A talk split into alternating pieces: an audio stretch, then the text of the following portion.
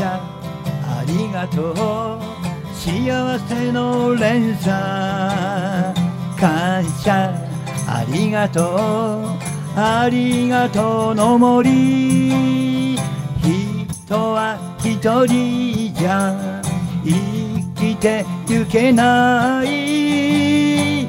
だから集まれ集まれ。みんな集まれ。 one two three four 感謝。ありがとう。ありがとうの森。感謝。ありがとう。西ポンポン。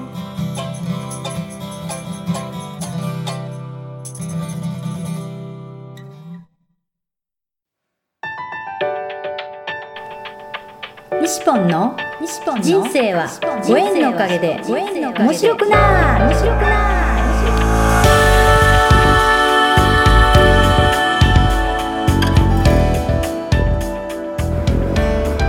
3秒で幸せ。心のユートピア。ありがとうの森ランド。幸せは言葉で決まります。嬉しい楽しい幸せ。ありがとう。聞いてくれたあなたにいっぱいいいことがありますように。当てるわけですよ、うん。ね。うん。で「お前どうすんだ」と、ん。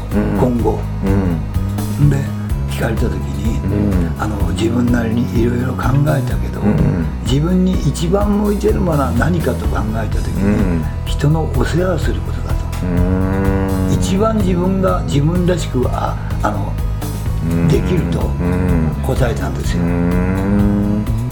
その時にいきなり言われてパッと出てきたのがその答えだったってことなんですね。だから一番自分があの自信があるものは何かということですよね、うん。その時に歌うことよりも、あのお世話できるその感覚、うん。っていうのはやっぱりこの食堂は関係あると思うんです。っていうのはいつもあの母親がお客さんに「いらっしゃいませ、ん。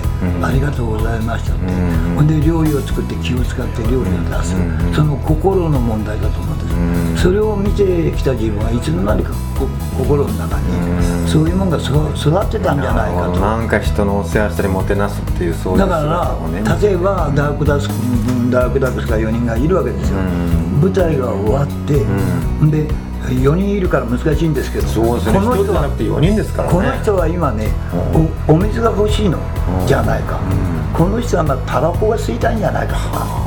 この人は何を求めてるかっていうのがねあの分かる自分になったんですよ、うん。いつの間にか、ん。でも周りを見たらそれは分からないわけですよ、どうして分からないんだろうと思うわけですよ、うん。言わずしてももうもうタッチだったらなんとなくあ俺のことをもう言わずしてこうやってやってくれるって今、いう、うん、今日本がコーヒーもう一杯飲もうかなと。か 今ね。いやそういうふうに人の気持ちをこう理解するちゅうことがマネージャーとして一番大事なことじゃないかと思うんです、うん。それはまあ他の全般に通じますけど、その時にあのマネージャーを決めたんです。歌を歌はもういいと、趣味でやると、でそうやって表舞台でそうやってあのレコードとか出したことはあるんでしょでも？ないですよ。なそれはないんですか、うん。あの裏方でお手伝いはしてます。だから、バックコーラスみたいなのでバックコーラスね。あの手伝ったり、うん。いつも支えるができてましたね、うん。うん。なるほど、そのじゃあダークダックスのそういう付き人みたいなことを何年やってらっしゃったの？付き人を最初ね2年ぐらいやって、うん。それからマネージャーの方があ付き人からそうかマネージャーだったんですねはいそうですね。でマネージャーが何年？これが結構長かったと思います、はいそのうちになんだかんだで、あの父親が、もうぼちぼち自分も仕事を辞めるから、ん。こっちに帰ってこないかという話があって、うんうんそのうちにまたあの結婚とかそういう、そういうのにいろんな絡んで、うんで向こうもぼちぼちあの、ね、ダークダックスの方もいろいろ変化していって、うん。もう仕事も少なくなっていって、うん。ではもういいかなっていう感じでこっち帰ってきたああそうなんだ、はい。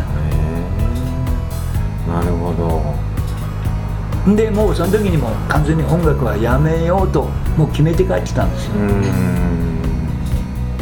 だからもう全く、うん、たまたまそういうあのプロダプロダクション関係につながりがあったんで結構自分のことを知ってる人が歌手になりたい人が結構訪ねてきよったんですよ、うんそれ全部お断りしてから、だから私は食堂の方がいいですから申し訳ないと、ところが毛利さんに出会ったばっかり 毛利さんなんですよあ実は。そうなんですか。毛利二郎がね、うん。あの CD を聴いて見るかいって言われて。CD を聞いてみるかいっていうのもちろはん毛利さん CD を持ったんですよあ自分の CD をあ自分の森さんが自分の CD を聞いてみるかいと。そうなんですよ。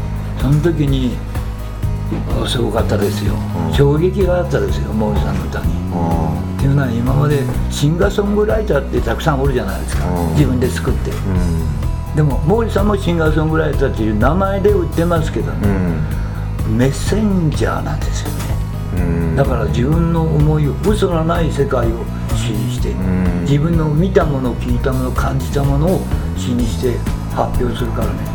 うん。届くんですよ。ああ響いたわけですよね。シンガーソングライターなんていうのは例えば、ん。あの綺麗な歌作るのに本読んでもう歌できるじゃない。ですか、うん。綺麗な詩を集めて、うん。ね、そういう世界が基本的にみんな歌と思ってるけど、うん。そうじゃなしにうん。何ていうかな体験したものうん。感じたもの、うん。だから例えば「あのふるさと」っていう歌があるじゃないですか、うん。ね、あれみんな普通に歌うじゃないですか「うさぎおいしい金山と」うん。でもねあの歌ができたのはね長野県なんですよね。うん。でもそこに行って、うん。小顔を見て、うん。感じて初めてそこで一曲自分が歌って初めて人の前で僕は歌えるっていうようなタイプの人間なんですよ、うん。なるほど。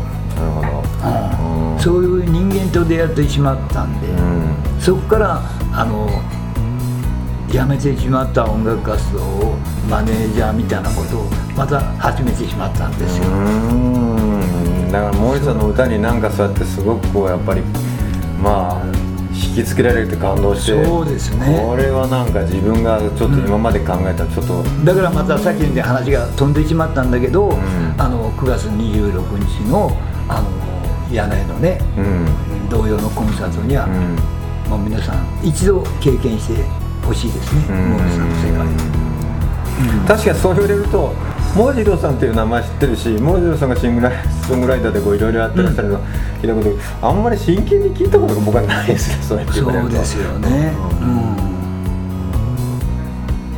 だからそういうタイミングっていうのがやっぱりまた今回そういう意味あるのかなと。あるかもわからないし、うんだから毛利さんのあのライブに来てからね、うん。ある女性が手紙をよこしたんですようね、あの私は、うん。あの看護師をやってますでも辛いんでやめようと思って、うん。たまたまあの毛利さんのコンサコンサートに来ました。と九州の方でしたね、うん。九州の方から来てか。ら、うん。で毛利さんの歌を聴いてもう一度頑張ろうと思います、そういうふうにまさにメッセンジャーなんですよね、まあ歌い手としてもそういうふうにこうね聞いてくれた人が、なんか自分の歌でこういうふうに勇気づけられたとか感動したとかそういう声をそうですね。何よりですよね、もうそういう歌詞があの存在しているということが実はものすごい深い意味があるんですよ。うん。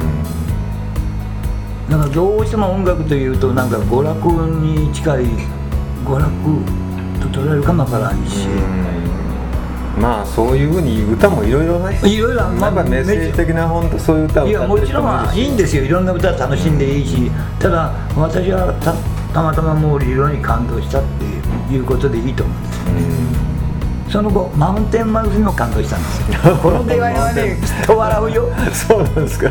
あのね聞いた時にねいや元気がいいなと思いましたよ。ねうんでもねあのコンサートであの野球少年を歌ったんですよ、ね、うんその時に実はマーシーには興味がなかったんですよ。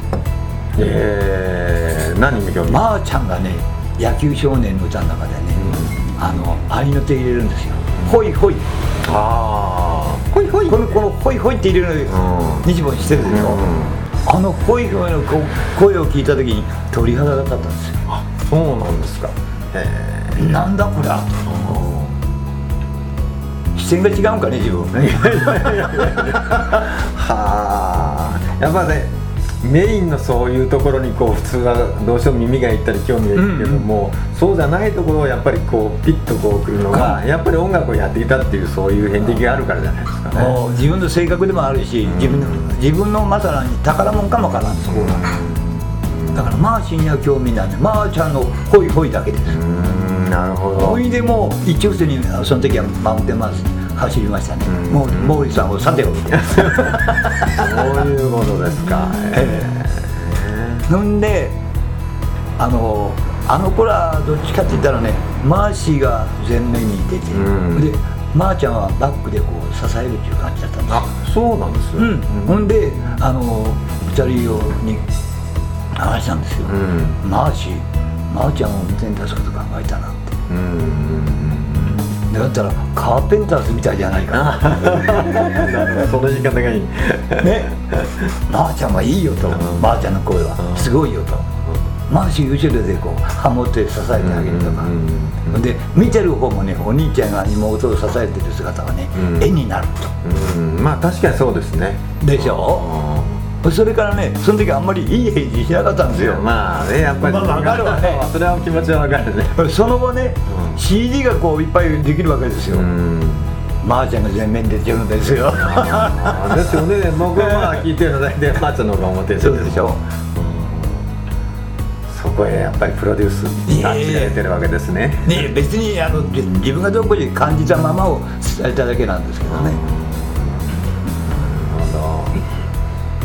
その後その後あれですようんマーシーとはあの人としてのつながりがすごく深くなって。マーシー何でも素直に聞くじゃないですか、うん。それから、ねあの本当にあの聞き取り方がうまいわねマーシーね確かに。確う。まいねう天まい才かね本当。ついなんか夢中になって話となる、マーシーといるとそうそうそうそう本当。あ西君もそうじゃんいやいや、うわそうなんですかってこうそう言い方がそうそうマーシーのね本当。そうだからねあのーマーシー若いし、ん。あのーそこでふっと思ったんですよ。自分もいろんな音楽関係の仕事をしてきて、うん。いろんなものをあの感じたこともあるし、うん。自分の知ってる、まあ、いわゆる自分の宝物は全部マーシーにあげようと思いましたね。ああそうなんだ。うん。だからいろんなことをねマーシーを呼んではね、うん。いろんなことを話しました、うん。それを彼はねそのまま実践するんですうん。ということはマーシーの中に自分が生きてるわけですよなるほど。だから自分も現在71歳です、うん。もうそんなに心臓の病気もしたしそんなに長いとは思ってません生きてることは儲けもんと思ってますがうんでもあの自分の中にある宝物はす全部。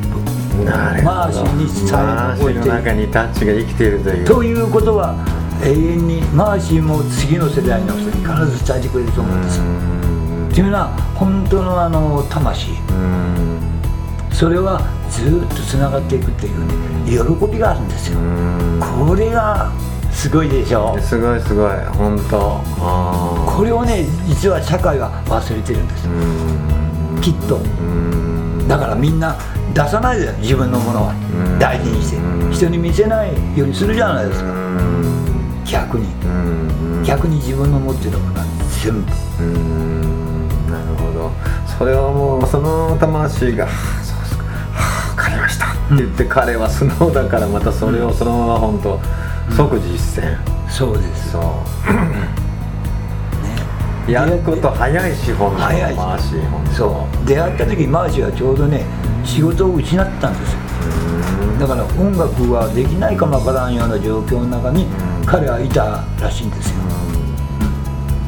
でもあのプロとしてやってたんであのボランティアっていうのがあんまり感覚が彼の中になかったんですよ、で一からあのやっていこうと彼はどっかで言ってたんでしょうね、うん。だからまずあの老人ホームとかね、子供相手のとことかあの保育園とか、どんどんやってみなさいよって言ったらね、あっという間に70回ぐらい行っちゃったね、びっくりしたね。ねいやいやそっからねそっからなんかいつも新聞に出たりテレビに出たり、うん。ものすごい逃げましたね、うん。あの時ですよあれから。ね、最初はやっぱりそうやって音楽でこうご飯を食べていこうという夢がか多分マーシーの中にもあったと思うあった日まあ、まね。モーリーさんにもあったわけでね、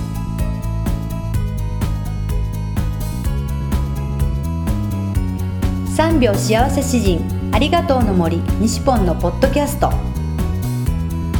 人との出会いは新しい自分との出会い。人生はご縁のおかげで面白くなる。この放送は西ポンが出会いのギフトご縁でつながり出会った素敵な仲間との対談収録を分割してゆるく楽しく面白く放送いたします。この放送は心のユートピアありがとうの森ランドの提供でお送りいたしました。